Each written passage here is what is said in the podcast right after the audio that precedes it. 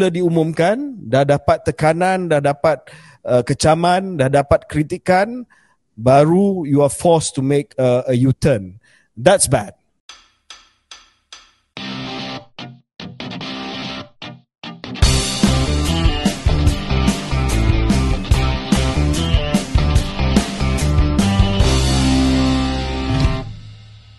Assalamualaikum warahmatullahi wabarakatuh dan selamat datang ke podcast Keluar Sekejap bersama dengan saya Khairi Jamaluddin KJ.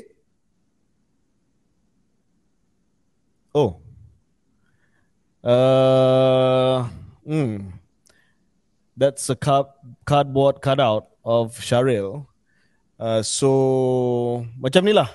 Podcast kali ni ada uh, Sharil dalam bentuk uh, cardboard cutout. Jadi Syaril, kalau setuju dengan apa yang saya cakap, jangan cakap apa-apa. Silent saja ya. Okey, KJ paling hebat. KJ pemimpin yang saya paling respect.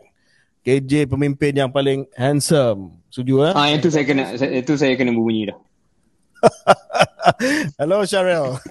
hello, hello. Assalamualaikum. Waalaikumsalam. How are you? Alhamdulillah, alhamdulillah. Ya. How are you? Saya nampak Ad- Cheryl uh, berada di luar negara. Ya, yeah, saya di Singapura. Okay. In fact, you can be in any room for that matter, but oh, you are in Singapore. I could be, uh, I, I, uh, for a matter of fact. As a matter of fact, I okay. am in Singapore. So, sorry, I, um, since uh, Sharil berada di Singapura, I, I took the liberty of printing out a cardboard cutout of you. Can, can we show everyone the cardboard cutout of you? Yeah, do you I like saw. this? What do you think? It's not bad. It's not bad. It's one of my better photos. Good angle. Yeah. Yeah. And I've, I'm wearing a Bob Dylan shirt, so no complaints. Masa masa saya keluar negara nanti, um, yeah.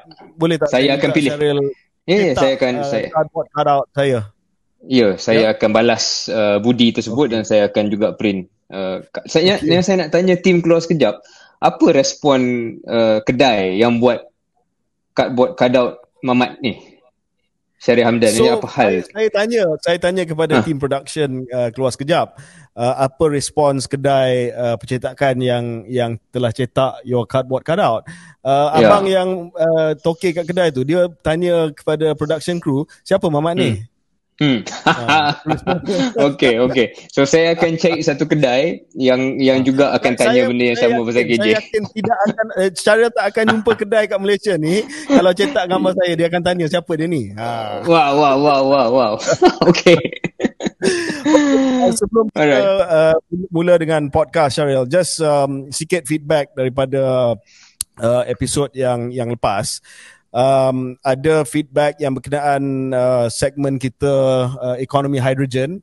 Uh, ramai yang ucapkan terima kasih sebab kita cuba terangkan isu yang agak uh, sukar uh, dan rumit untuk difahami. Uh, namun ada juga yang uh, minta supaya kita banyakkan segmen-segmen yang uh, lebih ringan. So uh, mungkin untuk pendengar keluar sekejap, uh, ini adalah pendekatan kami di keluar sekejap untuk um, untuk campurkan uh, konten ataupun uh, pengisian uh, keluar sekejap ada yang berat ada yang uh, tak berapa berat uh, kalau kita tak buat segmen yang yang berat maka kita tidak dapat mengupas isu-isu uh, yang serius dan satu lagi Syaril uh, saya mendapat uh, peringatan daripada Dr. Rizal Khairi, uh, Ketua Pegawai Eksekutif Nano Malaysia Berhad, uh, sebuah agensi di bawah MOSTI, uh, bahawa sebenarnya pelan tindakan uh, ekonomi hidrogen itu uh, telah dimulakan uh, zaman saya berada di MOSTI. Uh, so it's always nice to see, the point is not uh, saya nak ambil credit, uh, but the point is it's always nice to see things uh, carried forward uh, especially when they are in the national interest. Dan kita akan sentuh nanti berkenaan dengan uh, white paper on uh, on kesihatan ya. Uh, kertas putih berkenaan dengan reformasi kesihatan. Uh, dan saya juga diingatkan bahawa Nano Malaysia uh, memang dah ada beberapa projek hydrogen and hybrid energy storage system yang mana mereka dah ada IP uh, yang boleh memacu uh, teknologi baru dan kenderaan baru dalam hydrogen vehicle space. Any feedback yeah. for that you received? Uh, saya mendapat maklum balas yang mungkin lain sikit iaitu yang bercakap dengan saya suka um, tentang uh, kita mengupas uh, isu-isu dasar uh, dengan dengan kaedah kita uh, walaupun saya juga faham apa yang mungkin diperkatakan oleh uh, pihak yang cerita dekat KJ tu tentang boleh kalau boleh jangan serius sangat lebih banyak perkara yang yang ringan dan sebagainya. Tapi KJ bila kita bincang buat podcast ni pun kita kata kita tak nak jadi talk show biasa. Uh, kita tak nak jadi talk show yang sedia ada. Uh, sebab pasaran tu dah wujud. Uh, yang kita nak bawa ialah satu perbincangan tentang isu-isu yang serius yang ada implikasi kepada masyarakat dan rakyat tetapi dengan cara uh, yang lebih bersahaja. So saya fikir kita sentiasa mencari titik seimbang lah uh, dan dalam hal ekonomi hidrogen tu uh, people liked it I think because uh, itu satu benda yang berat sikit dalam episod lepas tetapi yang lain-lain tu uh, lebih uh, intuitif ataupun uh, tak berat sangat lah. Okay. So uh, Syaril nak mulakan ya. perbincangan pada minggu ni? Ya, so saya tak tahu yang ni berat sangat ke tak berat sangat ke uh, tapi antara perkara yang saya fikir kita patut bincang dalam episod kali ini adalah uh, isu ataupun dakwaan uh, tentang sorry, sorry before you before yeah. you start so I know you hate me cutting you off but mm. uh, saya cuma nak uh, maklumkan ada seorang brother yang buat rakaman Uh, dia tak puas hati dengan uh, dengan kita oh, last yeah. episode uh, sebab dia kata I love ada, it ada ada sound, ada bunyi uh, yeah. yang uh, dia ter- telah dengar dalam podcast dalam rakaman kita. Uh, dan uh, dia tak sempat dengar penjelasan saya bahawa bunyi itu datang daripada tapak pembinaan di sebelah uh, studio keluar sekejap. Dan uh, dia telah berhenti kereta dia dia tengah uh, dia telah check engine dia dia telah check apa dia punya aircon macam-macam lah. Dan uh, bila dia tahu uh, that it actually came from the recording and not his car, dia sangat marah. Jadi untuk dia sangat marah dengan kita. Ya, saya dengar there's something going on uh, walaupun kita rakam uh, waktu malam tapi ada bunyi. So kalau untuk brother tu kalau dengar bunyi tu memang bunyi tu datang daripada rakaman bukan kereta anda. Ya. Ya. Jangan marah. tapi saya amat gemar tentang uh, video TikTok yang dia keluarkan itu. Memang semua orang seronok tengok uh, yang uh, video yang beliau uh, muat naik. Anyway, um, harap pendengar-pendengar boleh dengar uh, suara dan juga audio kita dengan baik pada kali ini. Ya KJ, um, saya kita nak mulakan dengan satu isu yang uh, tak tahu sama ada kita anggap ni berat ataupun ringan tetapi satu dakwaan uh, yang dilemparkan terhadap kerajaan Madani dan juga PMX sendiri iaitu dikatakan kononnya PM banyak sangat flip-flop, banyak sangat reverse keputusan. Ia dibangkitkan oleh uh, Datuk Dr. Zulkafri Hanapi Perikatan Nasional Tanjung Karang di Parlimen yang merujuk kepada beberapa keputusan yang di, dibuat oleh kerajaan uh, kemudian ghostan, kemudian reverse. KJ saya nampak ada beberapa uh, isu lah ataupun beberapa contoh di mana dakwaan ini cuba dibuat. Uh, pertama soal tajaan biasiswa JPA untuk bidang perubatan, farmasi dan pergigian. Mula-mula Menteri di JPM Amizan Ali, kawan kita juga, dia jawab soalan kat parlimen, dia kata bahawa JPA akan hentikan tajaan baru Kemudian selang beberapa hari uh, reverse Menteri Kesihatan uh, kata masih dalam perbincangan dengan JPA dan akhirnya Datuk Sri Anwar sendiri kata uh, tajaan itu akan diteruskan. Kemudian ada juga uh, flip-flop soal subsidi ayam dan telur. Mula-mula Menteri Pertanian Mak Sabu kata subsidi telur dan ayam tidak akan diteruskan bermula 1 Julai. Minggu lepas PMX kata tak betul apa yang Mak Sabu katakan itu subsidi akan diteruskan. Ini dua contoh yang mutakhir tapi ada contoh-contoh lain juga kalau kita ingat uh, SSPN iaitu pelepasan cukai pendapatan individu uh, yang buat simpanan dalam SSPN lah. Uh, mula-mula waktu pembentangan bajet pada Februari tak ada perkara ini seolah dibatalkan kemudian di reverse flip flop sekali lagi uh, dan ada pula uh, SSPN punya tax break ini. Dan satu lagi isu Penang South Island uh, di mana kita bincang beberapa minggu yang sudah mula-mula nampak bahawa projek ini akan diteruskan untuk membiayai projek LRT Pulau Pinang. PM pergi ke Penang, dia buat open house, dia kata uh, tak apa kita kaji balik projek uh, tambak laut ini dan kerajaan pusat akan bagi duit kepada kerajaan negeri untuk uh, buat LRT Penang. Jadi KJ saya nampak um, dakwaan ini di, dilemparkan terhadap uh, PMX uh, kerana dilihat bila saja membuat sesuatu kenyataan ataupun keputusan yang mungkin tidak popular, mungkin mendapat respon yang pelbagai, ada kalanya negatif. Uh, reaksi pertama adalah untuk ghostan. uh, seolah-olah kerajaan tidak sepadu dalam sesebuah keputusan dan seolah-olah um, tidak ada pemikiran yang menyeluruh sebelum keputusan awal itu dibuat. Mungkin KJ boleh bagi pandangan. Saya ada tiga perkara yang saya nak sebut berkenaan dengan isu uh, flip-flop ini. Pertama, saya setuju dengan Yang Amat Berhormat. Sekiranya flip-flop itu membawa kepada kebaikan, tak salah untuk kita flip-flop. Jadi, uh, bagi apa-apa keputusan, bila keputusan itu dibuat dan diumumkan uh, dan didapati bahawa sekiranya keputusan itu uh, diubah kepada keputusan yang berbeza boleh membawa kepada uh, kebaikan yang lebih besar kepada rakyat uh, maka tidak salah untuk kita change our mind. I think that's practical. Uh, you are entitled to change your mind uh, in in government. Tetapi dan ini poin kedua saya biasanya bila kita nak uh, ubah pemikiran kita bila kita nak change our mind it usually happens over a long period of time. Apabila keadaan sudah berubah, maka mungkin pandangan dan pendirian kita juga berubah berdasarkan kepada faktor luaran, berdasarkan kepada uh, faktor perubahan demografi, long-term shifts um, can necessitate changes in views and changes in policies. Apa yang menjadi persoalan adalah bila flip-flop itu berlangsung pada kadar yang sangat singkat ya. Benda tu umum dan tak sampai beberapa minggu terpaksa buat pendirian yang berbeza that doesn't fulfill the criteria of the conditions changing for you to change your mind. Ya so dalam hal ini ia menunjukkan sama ada perbezaan pendapat dalam kerajaan sendiri ataupun kalau lebih teruk Syaril adalah bahawa dasar dan pendirian itu dibuat ataupun keputusan itu dibuat tanpa memikirkan semasak-masaknya kesan kepada pengumuman dasar tersebut. Dan baru bila diumumkan, dah dapat tekanan, dah dapat uh, kecaman, dah dapat kritikan, baru you are forced to make a, a U-turn.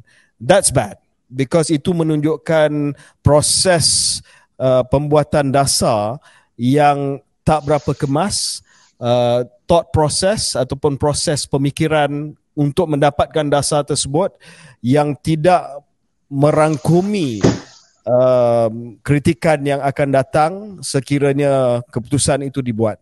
Dan yang ketiga Syaril adalah kesan kepada credibility dan trust ini nasib baik flip-flop ni yang Syaril sebutkan tadi. Satu berkenaan dengan JPA, satu lagi berkenaan dengan subsidi telur dan ayam.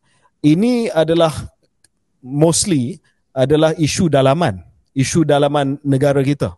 What if the flip-flop involved international investors? Kalau sekiranya flip-flop ini melibatkan pelabur antarabangsa, kalau flip-flop ini melibatkan pasaran kewangan dan pasaran modal antarabangsa, maka ia akan mencetuskan krisis kepercayaan dan kredibiliti terhadap kerajaan uh, Malaysia.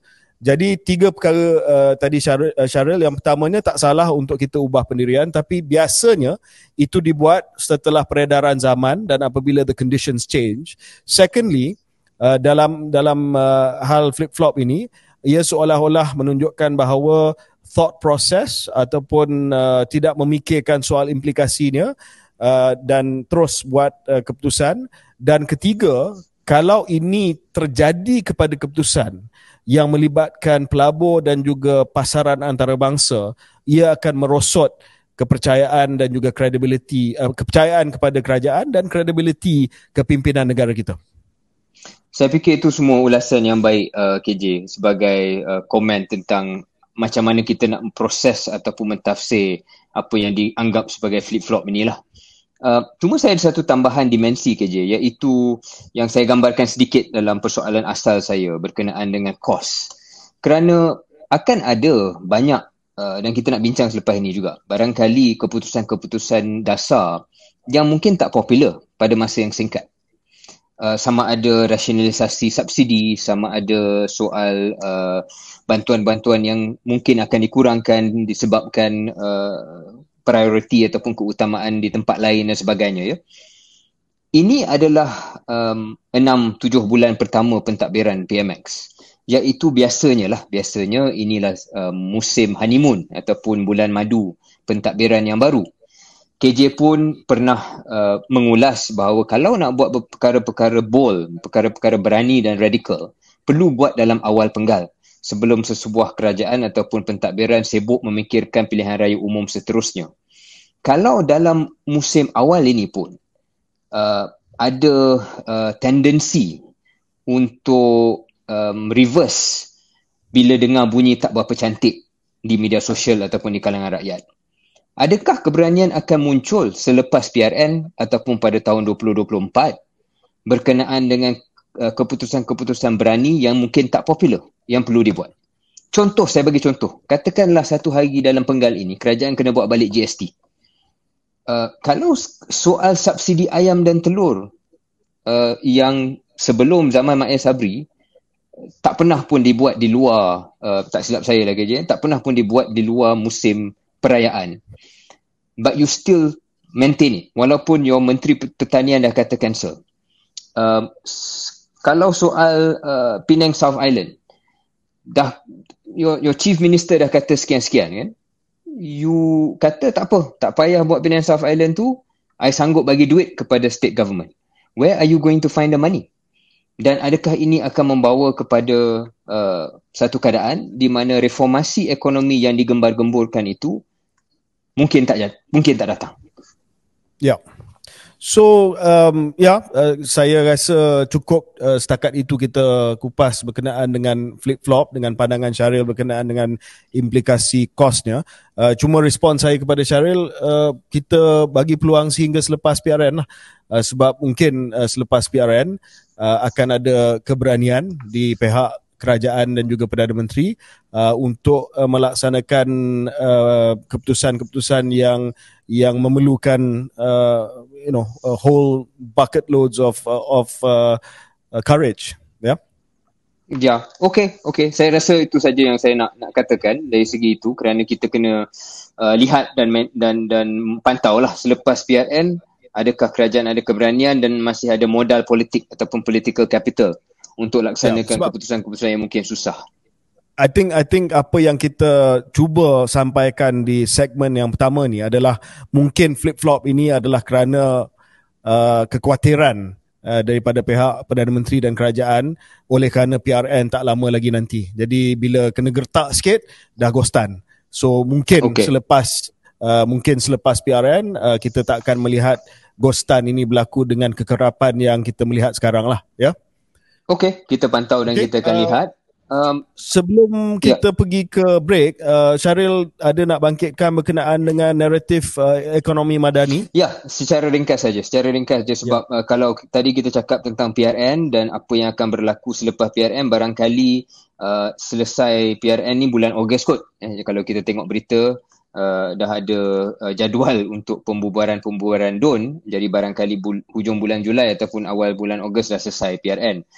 Mungkin itu juga yang difikirkan apabila Menteri Ekonomi mengumumkan beberapa hari dulu bahawa kerajaan akan melancarkan naratif ekonomi madani. Ha, dipanggil naratif ekonomi madani pada bulan Ogos 2023 yang nak menggariskanlah dasar-dasar dan program-program utama ekonomi negara yang akan tertumpu kepada beberapa perkara membina ekonomi Malaysia, menambah baik liputan keselamatan, reformasi pasaran kerja dan gaji dan sebagainya. Basically economic plan lah. Rasa-rasanya ni adalah rancangan ekonomi uh, yang kita tunggu-tunggu KJ. Uh, sebab um, kita dah komen secara mungkin berkias uh, selama ini dalam episod-episod sebelum ini bahawasanya ya ada perkara-perkara yang baik bawah beberapa kementerian tetapi secara keseluruhannya hala tuju ekonomi agenda ekonomi bawah PMX masih belum jelas. Mungkin ini adalah um, permulaan lah uh, bulan Ogos nanti nak dilancarkan uh, cuma um, saya fikir kita uh, reserve apa yang kita nak komen sampai bulan Ogos itu saya cuma mengharapkan pengisiannya adalah cukup padu uh, enough uh, specificity uh, untuk kita boleh ulas dan untuk um, rakyat Malaysia memahami mana hala tuju ekonomi negara kita. KJ ada apa-apa tambahan pandangan? Ya, Syaril, saya nak tambah beberapa perkara. Yang pertamanya, saya melihat dokumen naratif ekonomi badani ini diumumkan dan akan dibentangkan uh, pada bulan sekitar bulan Ogos nanti melancarkan dilancarkan pada bulan Ogos nanti. Uh, dan ini akan menjadi dokumen pertama dalam memberi visi yang lebih uh, visi ekonomi yang lebih jelas daripada kerajaan perpaduan uh, Datuk Seri Anwar Ibrahim. Selepas itu ada satu lagi dokumen penting uh, pada bulan Ogos kalau tak silap saya daripada Kementerian Perdagangan Antarabangsa, Industri dan juga Pelaburan iaitu the new Industrial uh, Master Plan uh, yang uh, sedang dibangunkan. Dan pada bulan Oktober ada dua lagi uh, dokumen penting uh, iaitu kajian separuh penggal rancangan Malaysia ke-12 dan juga uh, sudah pasti uh, setiap tahun pembentangan belanjawan bagi tahun uh, 2024 saya rasa empat empat dokumen ini adalah sangat penting sebab Syaril saya tak pastilah Syaril dapat maklum balas yang sama. Tapi um, bila saya bertemu dengan uh, dengan sektor wakil-wakil daripada sektor industri daripada sektor korporat uh, salah satu daripada pandangan dan juga keluhan yang saya dengar dengan begitu kerap sekali adalah uh, kerajaan yang sedia ada selain daripada bajet yang dibentangkan uh, awal tahun ini tidak mempunyai visi dan juga naratif ekonomi yang jelas. Sektor mana yang nak diusahakan, uh, uh, projek apa yang nak diutamakan uh, dan juga pendekatan apa yang nak dibawa untuk um, strategi uh, ekonomi negara. Jadi saya melihat bahawa usaha untuk membangunkan naratif ini adalah in some ways uh, responding to this criticism. Sebab saya berpendapat dan saya pandangan bahawa sudah pasti Perdana Menteri pun tahu. Sebab saya difahamkan Perdana Menteri sekarang ni kerap jumpa dengan uh, captains of industry, wakil daripada Uh, daripada pengusaha-pengusaha SME dan sebagainya dan juga pelabur-pelabur asing dan message ni mesti dah sampai kepada Perdana Menteri. Cuma dua benda yang saya nak sebut berkenaan dengan uh, naratif ini Syaril. Yang pertamanya seperti mana Syaril sebutkan tadi uh, specificity. Maksudnya kena ada penelitian dan juga detail yang mendalam. Uh, saya suka apa yang Syaril kata pada episod yang lepas. Uh, perancangan hidrogen Sarawak ada end to end ya bukan saja sasaran makro tetapi dia juga ada sasaran mikro dia punya projek dan juga dia punya projek hiliran dan uh, projek uh, downstream mereka. Uh, dan uh, dokumen ini kena ada penelitian ataupun detail yang sama. Seperti mana Datuk Sri Najib buat dahulu dengan ETP dia follow up dengan uh, National Key Economic Areas dia follow up dengan Entry Point Projects Uh, kena ada macam ni. So, kalau kalau dokumen yang dibentangkan oleh um, kerajaan uh, Madani ni adalah motherhood statement, that's not going to cut it. Because yeah. eight months, seven months, eight months in, by the time uh, dokumen ini dibentangkan, nine months in, if you're going to rehash a motherhood statement about tata kelola, then it's going to do more damage than if you just didn't launch anything. That's one. Yang kedua adalah kekhawatiran saya berkenaan dengan penghapusan pengkelasan uh, masyarakat. Maksudnya masyarakat sekarang ni ada B40, M40, T20 dan uh, Rafizi uh, telah umumkan bahawa dia tak akan ikut lagi uh, pengkelasan B40 M40 T20 dia akan uh, bangunkan uh, satu kaedah yang terbaru yang meliputi pengkalan data utama yang kita pernah sebut ya uh, apa dia akan meliputi Padu. pelbagai data pendapatan dan sebagainya untuk membangunkan satu senarai dan pengkalan data yang melayakkan rakyat yang tersenarai dalam pengkalan data itu untuk menerima bantuan dan subsidi.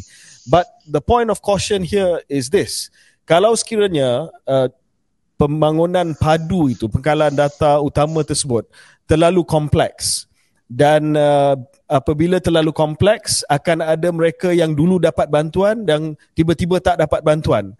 That can also backfire on you sebab kita dah biasa dengan uh, penerima BSH ataupun penerima bantuan sara hidup uh, yang uh, kita dah ada definisi B40 dan sebagainya. So when you come up with a new definition of pengkelasan dan kelayakan untuk subsidi ni uh, you have to take into consideration that orang yang selama ni terima tiba-tiba tak terima uh, that's going to be a problem especially kalau tak dapat nak jelaskan kenapa.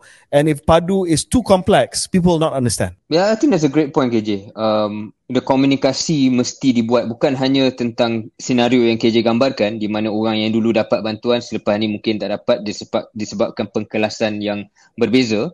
Uh, of course dia akan point out juga mungkin sebelum ni ada orang tak dapat selepas pengkelasan baru dia dapat. Pun boleh juga ya. Tapi of course uh, yang marah tu akan uh, tetap marah tapi saya nak ambil caution KJ itu ataupun kekhawatiran KJ itu untuk bawa uh, untuk buka mata kita kepada possibility dalam hal-hal yang lain. Sebab itu saya berbalik kepada apa yang saya katakan tadi keberanian dan iltizam politik itu. Kerana dalam keputusan-keputusan berani yang barangkali perlu dibuat akan ada pengurangan bantuan. Akan ada kenaikan harga. Tarif elektrik akan barangkali naik bagaimana kerajaan ini perlu communicate dengan baik supaya perkara ini boleh dibuat. Kalau mereka uh, tidak ada perancangan komunikasi, sama ada soal padu macam KJ terangkan tadi, pengkelasan baru ataupun soal kenaikan tarif elektrik yang kita bayangkan akan berlaku dalam satu ketika tak lama lagi ataupun penarikan subsidi ayam dan telur yang sudah tentu akan kena buat at some point uh, dan dia akan sentiasa menghadapi masalah. Uh, jadi saya sebab itu saya reverse balik kepada apa yang kita bercakap pada 5-10 minit pertama KJ. Saya duk mengharapkan uh, sebagai seorang yang melihat politik ini, saya duk mengharapkan bahawa dalam 6-7 bulan pertama ini apabila ada honeymoon, you try this out. You test and see where your weaknesses are. Tapi you haven't tested it because you haven't done anything brave in terms of un, uh, things that are maybe not so popular. Uh, jadi di situ yang yang saya bukan nothing lah eh. Tapi dalam soal uh, contoh-contoh yang dibangkitkan itu mereka tidak tidak follow through dengan keputusan yang berani untuk melihat sebenarnya kalau kita tahan apa respon rakyat? Kalau kita komunikasi dengan baik apa respon rakyat? Tetapi instead mereka terus reverse mereka terus ghostan uh, jadi selepas ini selepas PRN dan bergantung pada keputusan PRN macam mana honeymoon period ni habis. Bila honeymoon period ni habis they don't have the political capital anymore they cannot get it wrong. Jadi itu okay. yang saya cuba bayangkan Okey, uh, Syaril kita mungkin uh, uh, waktu yang tepat untuk kita berhenti seketika. Kita akan okay. kembali selepas ini dengan dua segmen yang penting. Pertamanya kita akan bincang uh, lawatan Presiden Joko Widodo ataupun Jokowi Republik Indonesia ke Malaysia yang telah pun berlangsung baru-baru ini. Uh, dan uh, untuk segmen ketiga nanti kita akan bincang uh, soal pembentangan kertas putih reformasi sistem kesihatan negara. We'll come back after this.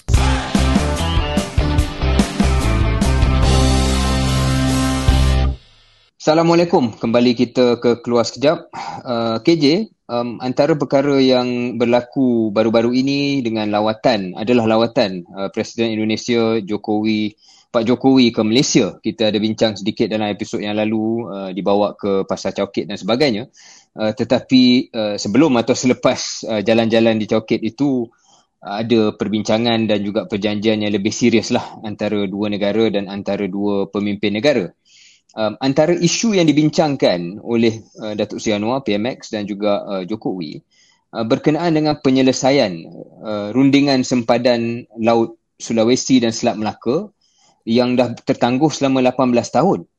Uh, itu antara perkara besar yang uh, ada komen-komen selepas ini. Selain itu dia ada bincang jugalah soal TKI, uh, Tenaga Kerja Indonesia, soal mewujudkan Community Learning Center di Semenanjung Malaysia, uh, perkembangan-perkembangan isu-isu yang lain Uh, tetapi yang menjadi besar yang mendapat reaksi uh, pemimpin politik dalam negara terutamanya pengurusi Perikatan Nasional bekas Perdana Menteri Tan Sri Muhyiddin Yassin uh, beliau menggesa PMX uh, supaya memberi penjelasan berhubung perjanjian sempadan maritim yang saya sebut tadi uh, yang telah ditandatangani. Uh, sebab apa? Tan Sri Muhyiddin mendakwa PMX menandatangani perjanjian sempadan maritim dengan Indonesia walaupun pakar maritim menasihatkan supaya tak Uh, namun Perdana Menteri didakwa tidak mengendahkan pandangan tersebut. Itu yang didakwa lah dituduh oleh Tan Sri Muhyiddin. PMX of course dia uh, dia dia tidak diam, dia respon. Dia responnya adalah sebenarnya Malaysia dan Indonesia katanya masih belum mencapai persetujuan penuh. Belum dimuktamadkan berhubung pertikaian sempadan maritim ini. Uh, dan Datuk Seri Anwar menegaskan bahawa perjanjian persempadanan maritim yang dimeterai tidak melibatkan kawasan yang dipertikaikan oleh kedua-dua negara. Ini saya pelik sikit kerja. Um, kalau uh, tak melibatkan benda yang dipertikai, then what was there to sign? Uh, kenapa ada penyelesaian sesuatu yang tidak dipertikai kan? Jadi mungkin saya tak tak fully understand uh, situasi ini. Uh, kita tahu um, yang menjadi antara benda yang dipertikaikan soal Pulau Sebatik dan Sulawesi Selatan uh, yang mana uh, sudah bertahun-tahun lamanya lah. Jadi dikatakan perjanjian itu tak juga termasuk sempadan-sempadan di sepanjang pelabuhan Tanjung Pelepas di selatan negeri Johor iaitu satu lagi kawasan pemindahan iaitu satu kawasan pemindahan kargo uh, dari kapal ke kapal. Uh, basically PMX kata look uh, perjanjian ini tidak cover benda yang uh, disputed kononnya dan dia still cover juga dia kata um, in the end persetujuan penuh belum lagi dimuktamadkan. Uh, jadi perkara ini sebenarnya KJ bagi mereka yang tidak memahami butiran-butiran sebagaimana sebahagian besar rakyat Malaysia tak faham butiran-butiran ini.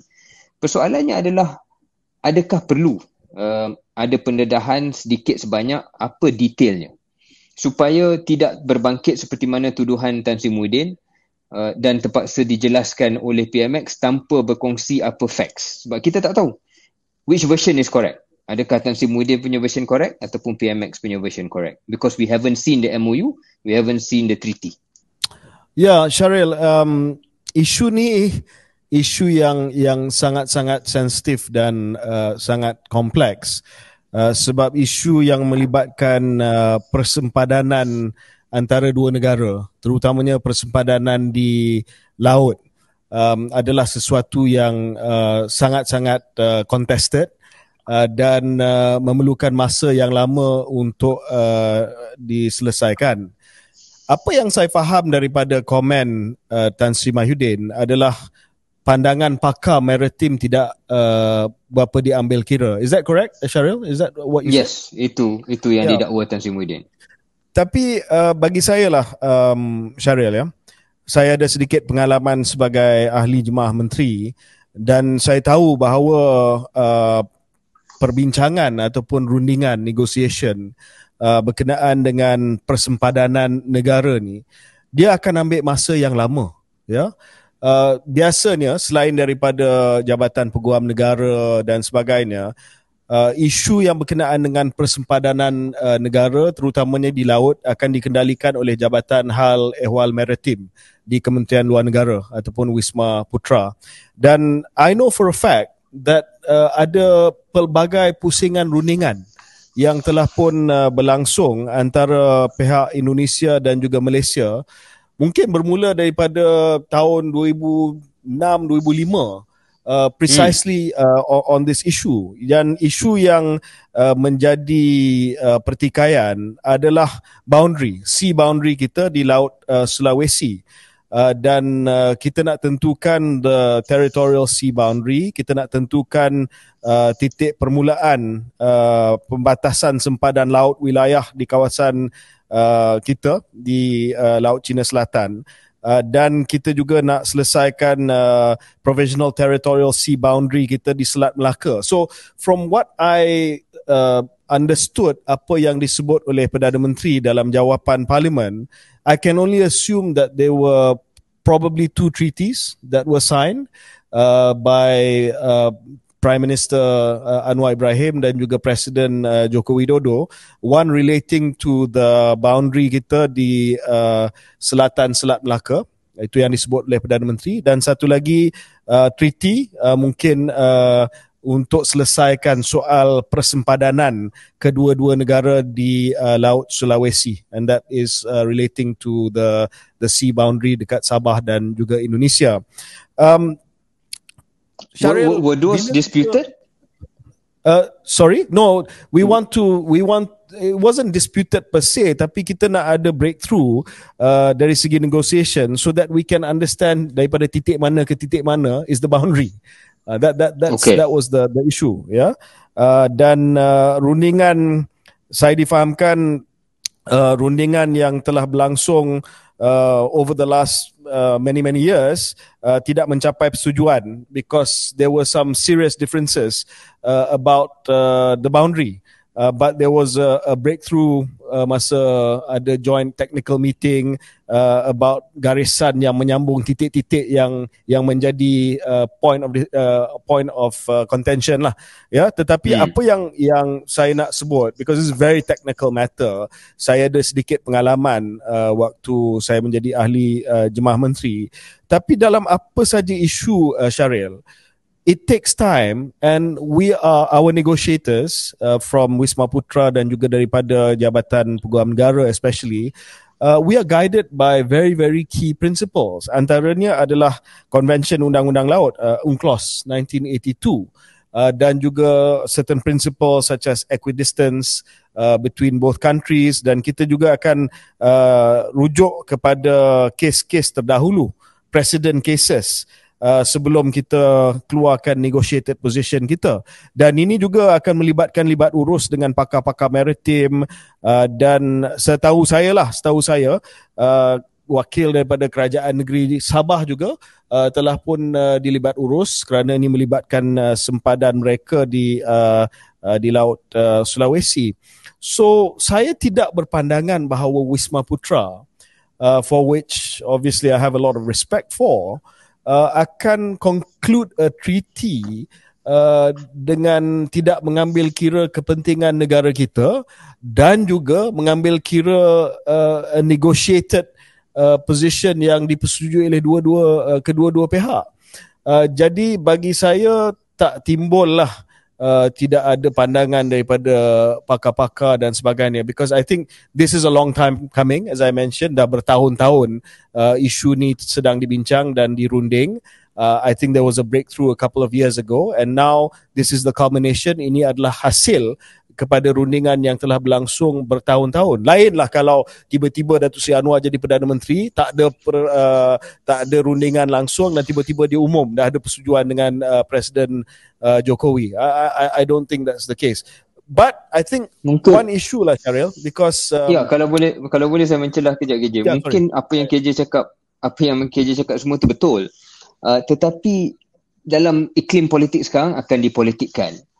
Uh, jadi saya nak tanya pandangan KJ sebagai orang yang sebenarnya pernah uh, melalui perkara yang kalau tak serupa pun ada sedikit perumpamaan. Iaitu apabila perkara-perkara sensitif seperti rundingan antara dua negara tak boleh didedahkan kepada umum barangkali KJ pun pernah melalui satu proses di mana ada pertikaian orang tuduh orang tuduh uh, harga yang vaksin, harga vaksin yang KJ beli itu kononnya untuk Malaysia itu adalah terlalu tinggi dan sebagainya dengan insinuation dan dan macam-macam yang kita tahu dah berlega lama dan alhamdulillah kertas putih membuktikan bahawa perkara itu tidak uh, tidak benar. Tetapi bagaimana KJ menguruskan perkara itu kalau saya ingat adalah untuk memanggil sesi bersama dengan PAC di mana harga vaksin yang rahsia sebab ada NDA dikongsi bersama dengan ahli-ahli parlimen. Adakah KJ rasa perkara serupa boleh dibuat dalam hal ini di mana perkara itu rahsia tak boleh diumumkan pada media rakyat macam kita tak patut tahu tetapi ahli-ahli parlimen termasuk Tan Sri Muhyiddin uh, tak boleh mempolitikkan andai kata dia mendapat butiran yang sebetul. Saya rasa itu uh, satu contoh yang baik yang Syaril telah bangkitkan. Um, untuk makluman pendengar, apabila kita membuat perolehan vaksin COVID-19, dengan semua pengeluar vaksin Pfizer, AstraZeneca, Sinovac dan sebagainya. Mereka akan minta supaya kita menandatangani apa yang dikenali uh, dalam generik nama generik dia sebagai non-disclosure agreement.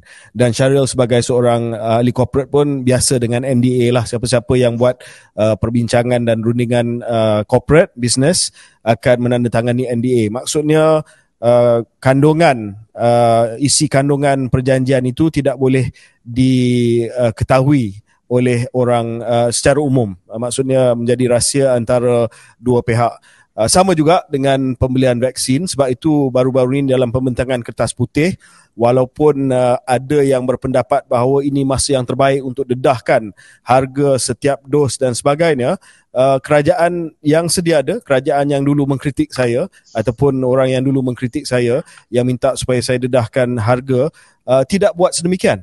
Uh, melalui kertas putih yang dibentangkan oleh kerajaan yang mereka sokong sekarang.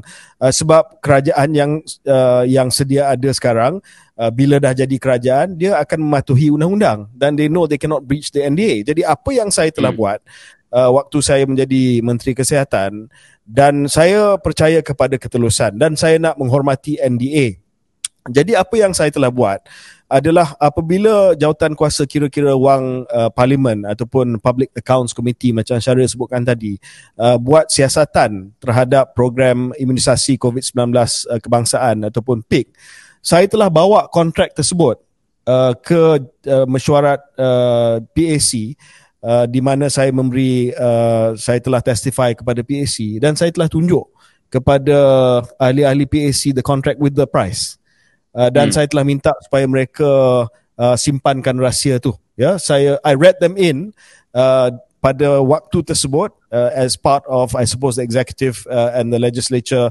uh, on a on a on a exceptional basis uh, dan hmm. saya kata uh, kontrak ini tak boleh dimasukkan dalam laporan but you can see how much it is dan hasil daripada apa yang saya tunjuk tu PAC telah buat rumusan bahawa semuanya teratur dan hmm. kita tidak uh, belanja uh, lebih daripada apa yang sepatutnya dan semua negara yang beli vaksin sign NDA yang sama.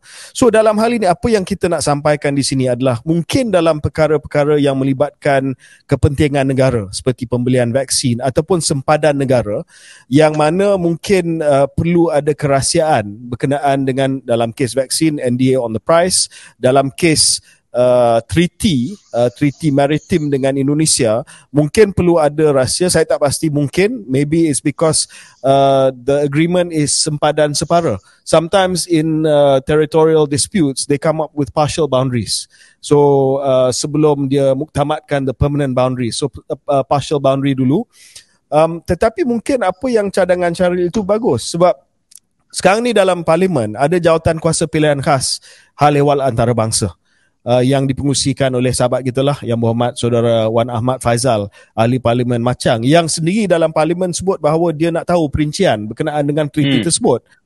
Kalau sekiranya kerajaan dan Wisma Putra tak boleh nak umumkan perincian treaty, titik-titik mana ya, titik-titik mana uh, penetapan titik uh, mana yang yang uh, telah pun dipersetujui antara Indonesia dan Malaysia yang akan uh, menjadi ger- uh, garis sempadan antara dua negara maybe they can bring that into the committee dan komiti yeah. jawatan kuasa pilihan khas di parlimen boleh bermesyuarat in camera maksudnya not not for uh, public record Uh, hmm. dan uh, in camera ni bukan maksudnya ada kamera eh uh, minta pengecualian daripada speaker supaya benda tu tidak direkodkan dalam handset dan Wisma yeah. Putra boleh tunjuk kepada jawatan kuasa peta uh, to the uh, partial boundary ataupun the provisional territorial uh, sea boundary yang telah pun dipersetujui dalam uh, dalam treaty yang ditandatangani oleh Perdana Menteri di Amerika Syarikat berlaku uh, Syaril because for instance if there's something that the White House does that involves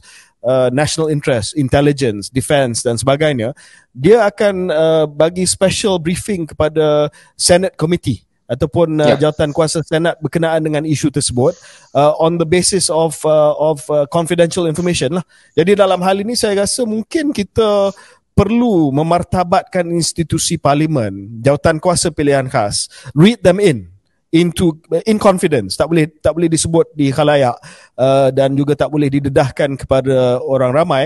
Tetapi at least jawatan kuasa yang ada bipartisan members terutamanya daripada pembangkang tahu apa yang telah yeah. pun ditandatangani oleh uh, kerajaan. What, what do you think? Saya rasa tepat tu KJ um, kerana memang yang ada dalam kerajaan hari ini pun Pakatan Harapan kan selalu memperjuangkan demokrasi dan memperjuangkan soal institusi parlimen itu perlu dimartabatkan. Uh, jadi bila mereka berada dalam eksekutif sebaik-baiknya buat perkara yang sama lah. Itu satu KJ. Second adalah dari segi the whole politics of this whole thing. Um, saya balik pada pengalaman KJ seperti mana saya faham lah. Saya tengok daripada jauh pada ketika itu. Dengan apa yang KJ buat, membabitkan ahli parlimen pembangkang, uh, yang ada yang duduk bawah uh, PAC untuk melihat kontrak uh, perolehan vaksin itu, saya nampak sejurus selepas perkara itu berlaku ada keyakinan dari kalangan ahli parlimen pembangkang bahawa apa yang dibuat oleh kerajaan ketika itu adalah telus. dan mereka ya. nak mempolitikkan nak serang pun dah tak boleh nak serang sebab dia pun akan malu Allah because they've seen it right uh, dalam hmm. hal ini mungkin sama juga sekarang ni Tan Sri Muhyiddin tengah akan meneruskan barangkali serangan-serangan tentang hal ini kedaulatan negara dan sebagainya ya uh, tapi kalau uh, dibuka untuk dilihat oleh wakil daripada Perikatan Nasional baik uh, kalau Wan Faisal Wan Faisal lah sebagai pengurusi jawatan kuasa tersebut jawatan kuasa pilihan khas tersebut uh, ia juga akan memberi mungkin kesan yang serupa dan mereka yang nak serang PMX tentang hal ini pun dah tak boleh berapa nak serang sebab dia akan nampak ya. eh perjanjian ya. ni adalah seperti mana yang diterangkan oleh PMX dan dan saya rasa kalau uh, Wan Faizal sebagai pengurusi jawatan kuasa pilihan khas Haliwala Antarabangsa bertindak uh, profesional Uh, maka uh, tidak akan menimbulkan masalah. Saya sebenarnya uh, rasa uh, berterima kasih sebab pengurusi jawatan kuasa kira-kira wang negara waktu saya menjadi Menteri Kesihatan yang Muhammad Wong Kawo, uh, he was very professional. Dan walaupun hmm. tanya soalan-soalan yang tajam dan minta macam-macam detail yang saya telah memang uh, itu kerja mereka kan. Hmm. Uh, once I showed the the contract, he was very fair uh, dalam yeah. laporan yang telah pun uh, menyatakan bahawa segala-galanya telah di, dibuat secara teratur. So yes. I believe that uh, you know you you you should uh, uh, bring in the select committee dan select committee pun professional lah bila dah tahu yeah. soal isu kepentingan negara yang melibatkan sempadan is very important issue. This is our territorial matter kan. Uh, mm-hmm. I don't think you should politicize it. Something like this. Yeah. Sure. Okay. okay. Yeah. So uh, kita akan break seketika dan kita akan kembali dengan satu lagi topik yang yang agak heavy pada uh, episod kali ini iaitu uh, kertas putih kesihatan.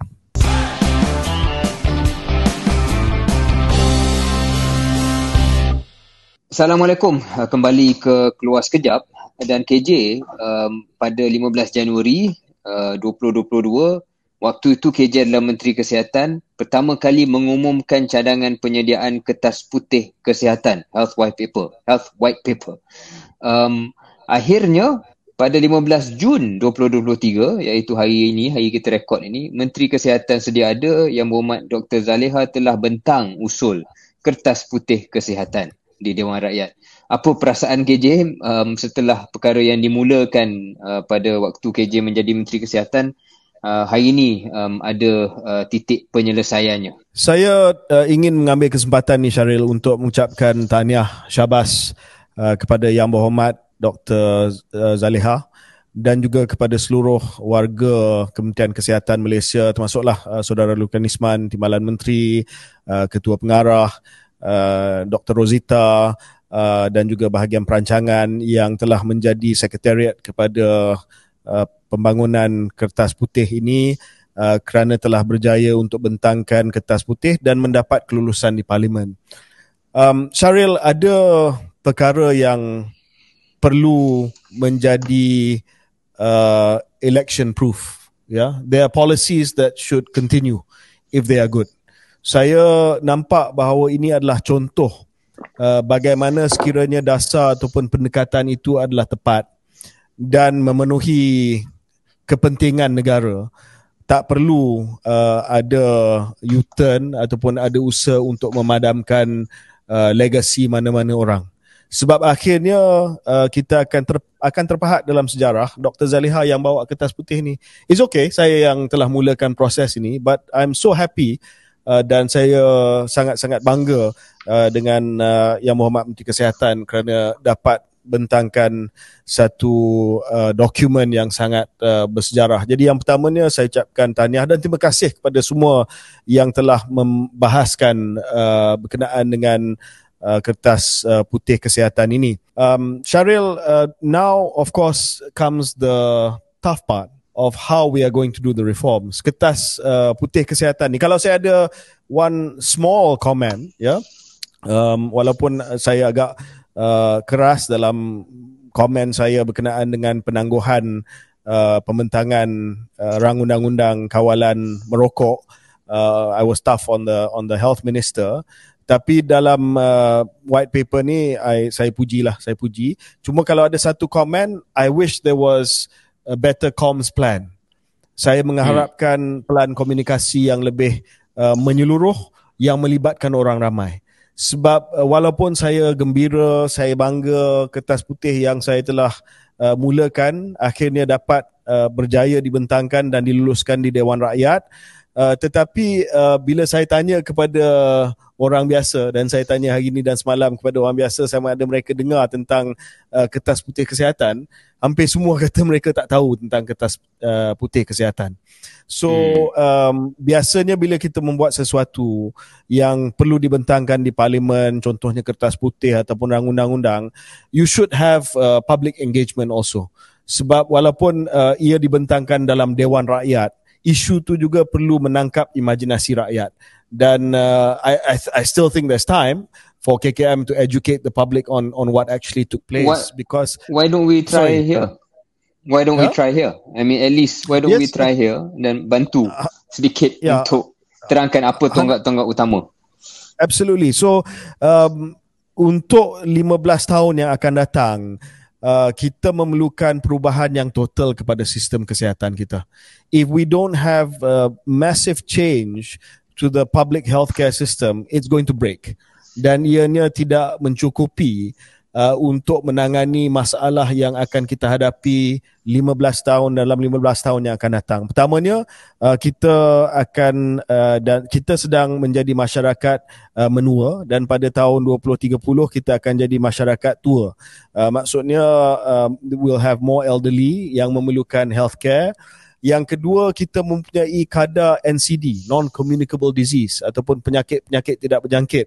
Ini penyakit-penyakit seperti kencing manis, tekanan darah tinggi, sakit jantung dan sebagainya yang uh, kadarnya sangat-sangat tinggi dan membimbangkan. Dan sekiranya kita tidak uh, melaksanakan strategi pencegahan dan juga strategi untuk memastikan bahawa bagi rawatan untuk mereka yang satu hari nanti sakit dan juga satu hari lagi memerlukan rawatan untuk penyakit-penyakit tersebut, uh, maka the healthcare system will collapse.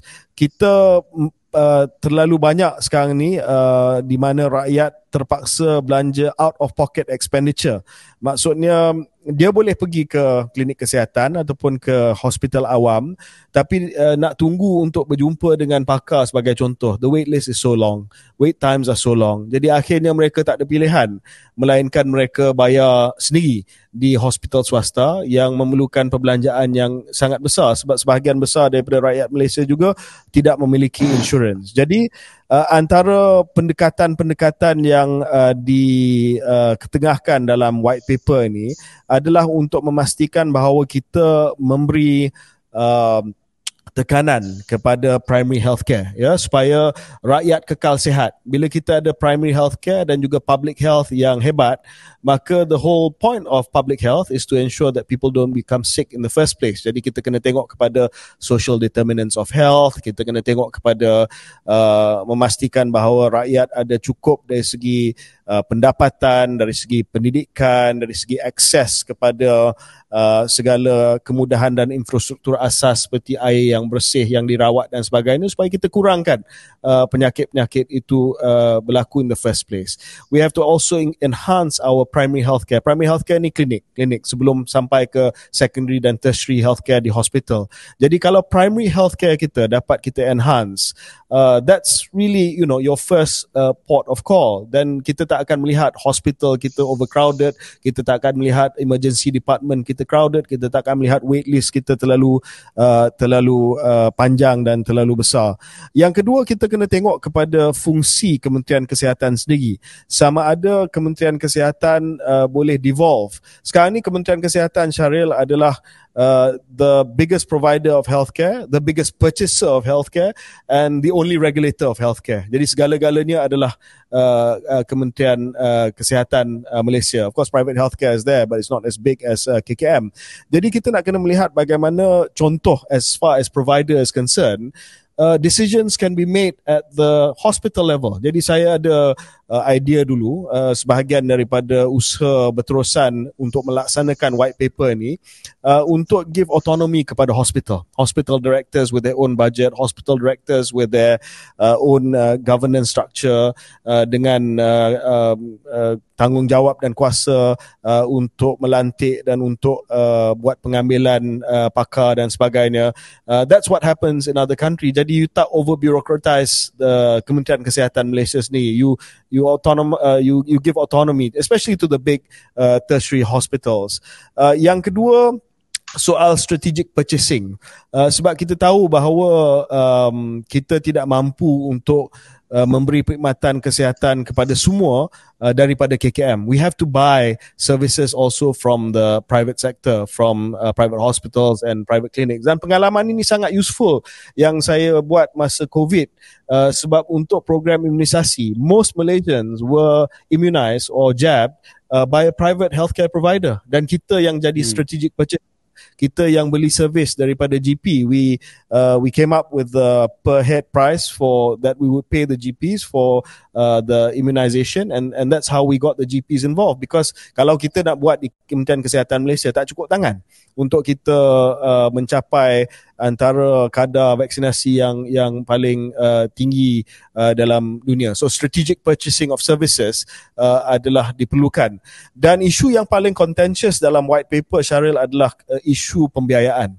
Sebab uh, hmm. saya tahu dalam white paper ni ada sasaran yang saya telah umumkan iaitu kita perlu ke uh, sampai ke sasaran 5% daripada KDNK uh, adalah untuk kesihatan public health ya public health. Maknanya diberi kepada uh, Kementerian Kesihatan Malaysia dan sedikit kepada the teaching hospitals and also the military hospitals. Sekarang ini kadarnya adalah uh, 2.58% kalau tak silap saya that's the last uh, amount that I 2.58% of KDNK of GDP is spent on public health. Uh, the rest is uh, private hospital. But the public portion yang datang daripada tax revenue yang datang daripada pemendaraan should be up to 5% That is the benchmark for middle income countries seperti Malaysia. Jadi um, white paper telah tulis bahawa sasarannya 5% secara berperingkat.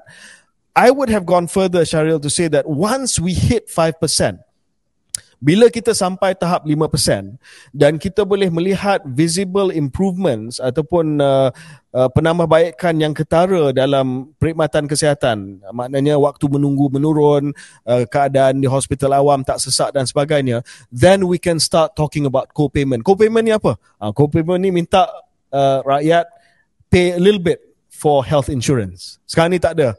Sekarang ni pembayarannya adalah melalui pembayaran cukai saja.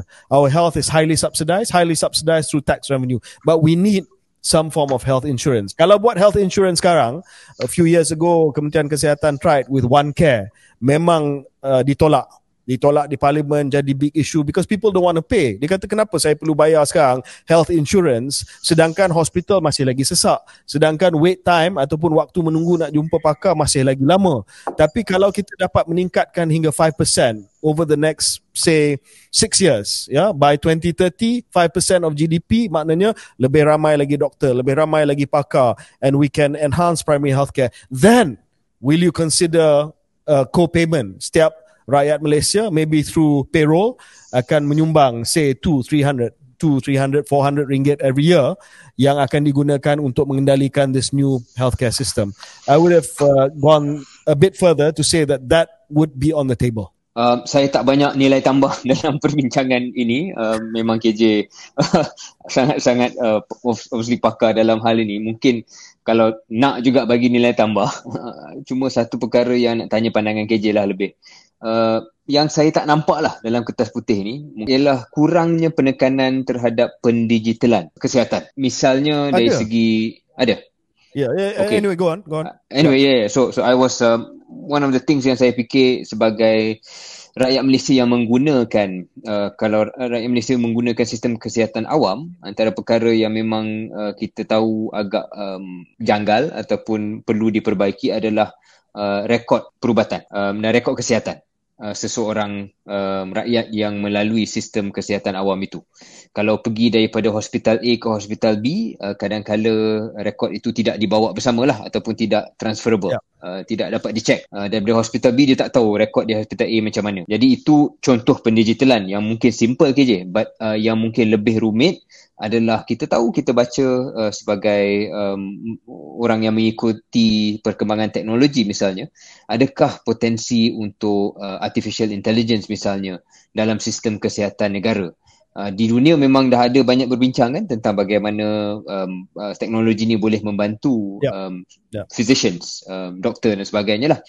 Adakah kertas putih itu ada konsep pendigitalan dan penggunaan teknologi yang sampai ke tahap itu. So, uh, terima kasih Syaril kerana tanya soalan yang penting sebab sebenarnya Syaril ada uh, empat tonggak dalam uh, mentransformasikan penyampaian perkhidmatan kesihatan dan salah satu daripada empat tonggak tersebut adalah uh, berkenaan dengan digital. Kemajuan teknologi digital untuk kesihatan akan dimanfaatkan dan ini, ini termasuklah peluasan perkongsian rekod perubatan secara elektronik untuk menambah baik kualiti dan kesinambungan rawatan antara fasiliti. Syaril, masa saya jadi Menteri Kesihatan, antara perkara yang paling sedih uh, waktu saya turun ke klinik-klinik kesihatan adalah melihat uh, kad dan juga file-file uh, uh, pesakit ataupun pelanggan yang bertimbun-timbun hmm. ada di sana yang sedangkan ia boleh di digitalize uh, yeah. and of course people will say it cost uh, a lot of money and things like that but it can be done dan uh, saya berpendapat if I had a can it also years, can we say it also save lives yes Sharil I think uh, it can save lives because bila kita ada uh, big data uh, across uh, across clients of Kementerian Kesihatan Malaysia then you can really do healthcare analytics uh, predictive mm. healthcare uh, dan uh, you can spot things quicker, uh, ke arah preventive medicine, uh, you open up a whole new world of being able to identify certain patterns within the data that you have uh, in a certain geographical location or certain demographics, uh, and and that becomes really really exciting. So it's ini bukan soal hanya rekod uh, perubatan uh, medical electronic medical records that's just just that's just the first step tetapi hmm. the data data yang boleh dimanfaatkan daripada rekod kesihatan itu that's really where the exciting stuff comes in dan sure. tadi Syaril sebut berkenaan dengan penggunaan uh, kecerdasan Uh, pembuatan artificial intelligence. Uh, so semasa saya sebelum saya pergi ke saya dilantik sebagai Menteri Kesihatan, saya Menteri Sains dan Teknologi, kita telah melancarkan National Technology and Innovation Sandbox dan we have a special dedicated sector for for healthcare. Dan memang saya menjangkakan bahawa uh, you, you know we can deploy AI and AI is already being deployed. Uh, but of course saya selalu sebut bahawa AI tidak akan menggantikan immediately your radiologist for instance. Saya tanya pakar-pakar radiologi, uh, but they just what they tell me is that you still need radiologists, but it makes their job much easier because mm. the. AI would do all the the the the heavy work, uh, but it still needs the radiologist to sign off on it. Uh, but the AI will be able to capture something much quicker than uh, than a human being. So all these things are exciting dan dia memerlukan kepada pendigitalan. I mean mungkin uh, apa pendengar uh, dan penonton uh, podcast keluar sekejap tak tahu tapi hospital utama negara kita Hospital KL uh, is not a paperless hospital, Syaril. It's Masih ada paper. paper. It's a paper hospital. And hmm. um, saya Maknanya rekod-rekod pesakit yang, semua paper. Ya, ya. Dan antara hmm. perkara yang saya sangat regret, yang saya tak ada masa untuk uh, selesaikan adalah uh, the full digitalization of uh, of clinics and hospitals in KKM. Uh, tapi yeah. benda ni dah mula dan saya harap dapat diteruskan. Uh, ini buka cerita pasal uh, aplikasi yang berkontroversi lah MySejahtera. Uh, dulu mm-hmm. macam-macam kritikan yang saya terima tentang MySejahtera. But MySejahtera is still being used now. Sebab, mm. uh, again, they realize the the usefulness of MySejahtera. Mungkin ramai yang tak, tak pakai MySejahtera lagi yang masih lagi maki MySejahtera sebab QR code dan sebagainya. Tetapi now for instance, kalau pergi ke klinik kesihatan, klinik ibu dan anak, dan mendapat imunisasi untuk uh, anak dan bayi anda, it's kept on your MySejahtera. Macamlah uh, hmm. kita punya vaccine information for COVID-19. Dan banyak hmm. lagi function yang akan keluar, termasuklah uh, buku rawatan bagi expectant mother dan sebagainya. A lot of new things are coming out. Jadi kita dah ada uh, in fact some of the tools dan cuma uh, unfortunately saya tak ada masa lah uh, yang uh, yang secukupnya untuk melaksanakan uh, pendigitalan total kepada uh, KKM. Uh, dan satu lagi cara yang saya nak sebut berkenaan dengan white paper. White paper ni banyak benda lah, banyak benda dan saya harap yang mana minat uh, boleh membaca kertas putih ini adalah penubuhan badan pemantau. I insisted that uh, dalam penggubalan kertas putih ini ada badan pemantau. Sebab uh, dalam Malaysia ni uh, Syaril perancangan semua terbaik tapi the follow through the pelaksanaan that's always the problem jadi saya minta ditubuhkan satu badan pemantau whether it's a commission atau jawatan kuasa ke apa benda ke untuk melihat bahawa kejayaan dan juga milestone yang kita letak dalam kertas putih ini dicapai uh, that's so important because kalau tidak white paper akan tinggal white paper atas meja saja. Right. So um I uh, ada tak masa sikit untuk Q&A? I know hmm. you don't have this because this is on my uh, Instagram ini daripada Instagram saya uh, hmm. maybe I can uh, Syaril bagi kebenaran kepada saya untuk baca beberapa soalan boleh sure yeah yeah a few yeah okay so Syaril uh, ini soalan besar tapi maybe Syaril hmm. boleh bagi so- soalan uh, jawapan yang yang ringkas dan padat uh, daripada go Ro Ronat. Hello, big fan of the hmm. podcast. Question: How to make sekolah kebangsaan as the primary go-to for Malaysians? Cheryl, in one minute? Yeah, uh, how do you make it the primary? Um, make it as Malaysian as possible. Um, is the hmm. my main mantra. Uh, dan kita pernah kupas perkara ni maknanya dalam pengalaman uh, mereka yang melalui persekolahan itu mestilah merasakan bahawa ia tidak um, hanya mencerminkan satu budaya ataupun satu budaya satu etnik ataupun hanya satu community uh, tetapi perayaan dan juga uh, pengiktirafan budaya yang pelbagai dalam Malaysia itu ada. Uh, itu salah satu perkara yang utama uh, selain daripada hal-hal lain tentang kualiti pendidikan dan sebagainya. So I okay. say, you know, to make it a, the first choice for Malaysians, make it a very Malaysian school. Okay, sure. Uh, Jazik, um, dan both of us can answer this. Uh, hmm. And dan saya nampak dah uh, semakin menghampiri uh, pembubaran. So mungkin uh, we we stake our claim uh, in in making the prediction. So the question is your prediction for PRN. Yes. And mine go I'll first. Give mine. Yes. Mine is uh, tiga sama, tetapi uh, tiga yang dimenangi oleh kerajaan perpaduan itu lebih banyak oleh Pakatan Harapan dan kurang oleh Barisan Nasional. Ya, saya sama dengan Syaril tiga sama uh, dan uh, PN akan uh, melihat prestasi mereka meningkat di Selangor dan mungkin di Negeri Sembilan juga. I think yeah. that's that's the more or less uh, our view sekarang. Um, Lin Yap 20, Sharil. I think this is a good question. Just curious, how both of you learn to speak so well in English? Um, my mother uh, is uh, ethnic Chinese and her second language was English. Her first was Mandarin. Uh, jadi saya membesar dalam satu isi rumah yang mana uh, ibu saya uh, fasih uh, bercakap bahasa Inggeris jadi dari situ uh, saya belajar dapat advantage sikit di situ. Okay. Um Eileen Yap oh, me oh saya rasa ramai yang yang tahu uh, latar belakang saya. Saya uh, arwah bapa saya pegawai Kementerian Luar Negara dan saya dibesarkan uh, di seantero dunia uh, dan hmm. telah pun dihantar ke sekolah antarabangsa. Okay, um, and, and the, maybe untuk uh, soalan yang terakhir, uh, Syaril, daripada Haziq Zamri. Uh, dan ini berkenaan dengan uh, pelawak daripada Singapura. Saya pun tak ingat nama dia Jocelyn Chia, I think, hmm. yang telah membuat uh, uh, lawak senda berkenaan dengan MH uh, 370 yang mendapat kecaman daripada hampir semua uh, seluruh uh, rakyat Malaysia. Uh, tapi soalan ni your opinion on PDRM using the resources to find the comedian. Ini uh, susulan daripada kenyataan dari dari ketua polis negara kalau tak silap saya yang telah menyatakan bahawa uh, PDRM telah minta Interpol iaitu um, uh, jaringan uh, pasukan polis uh, di negara-negara dunia uh, di peringkat antarabangsa uh, untuk memburu uh, pelawak tersebut uh, supaya tindakan boleh diambil uh, terhadap uh, beliau. I mean Cheryl, you know, kita dah condemn her and we said A she was not funny and B it was tasteless.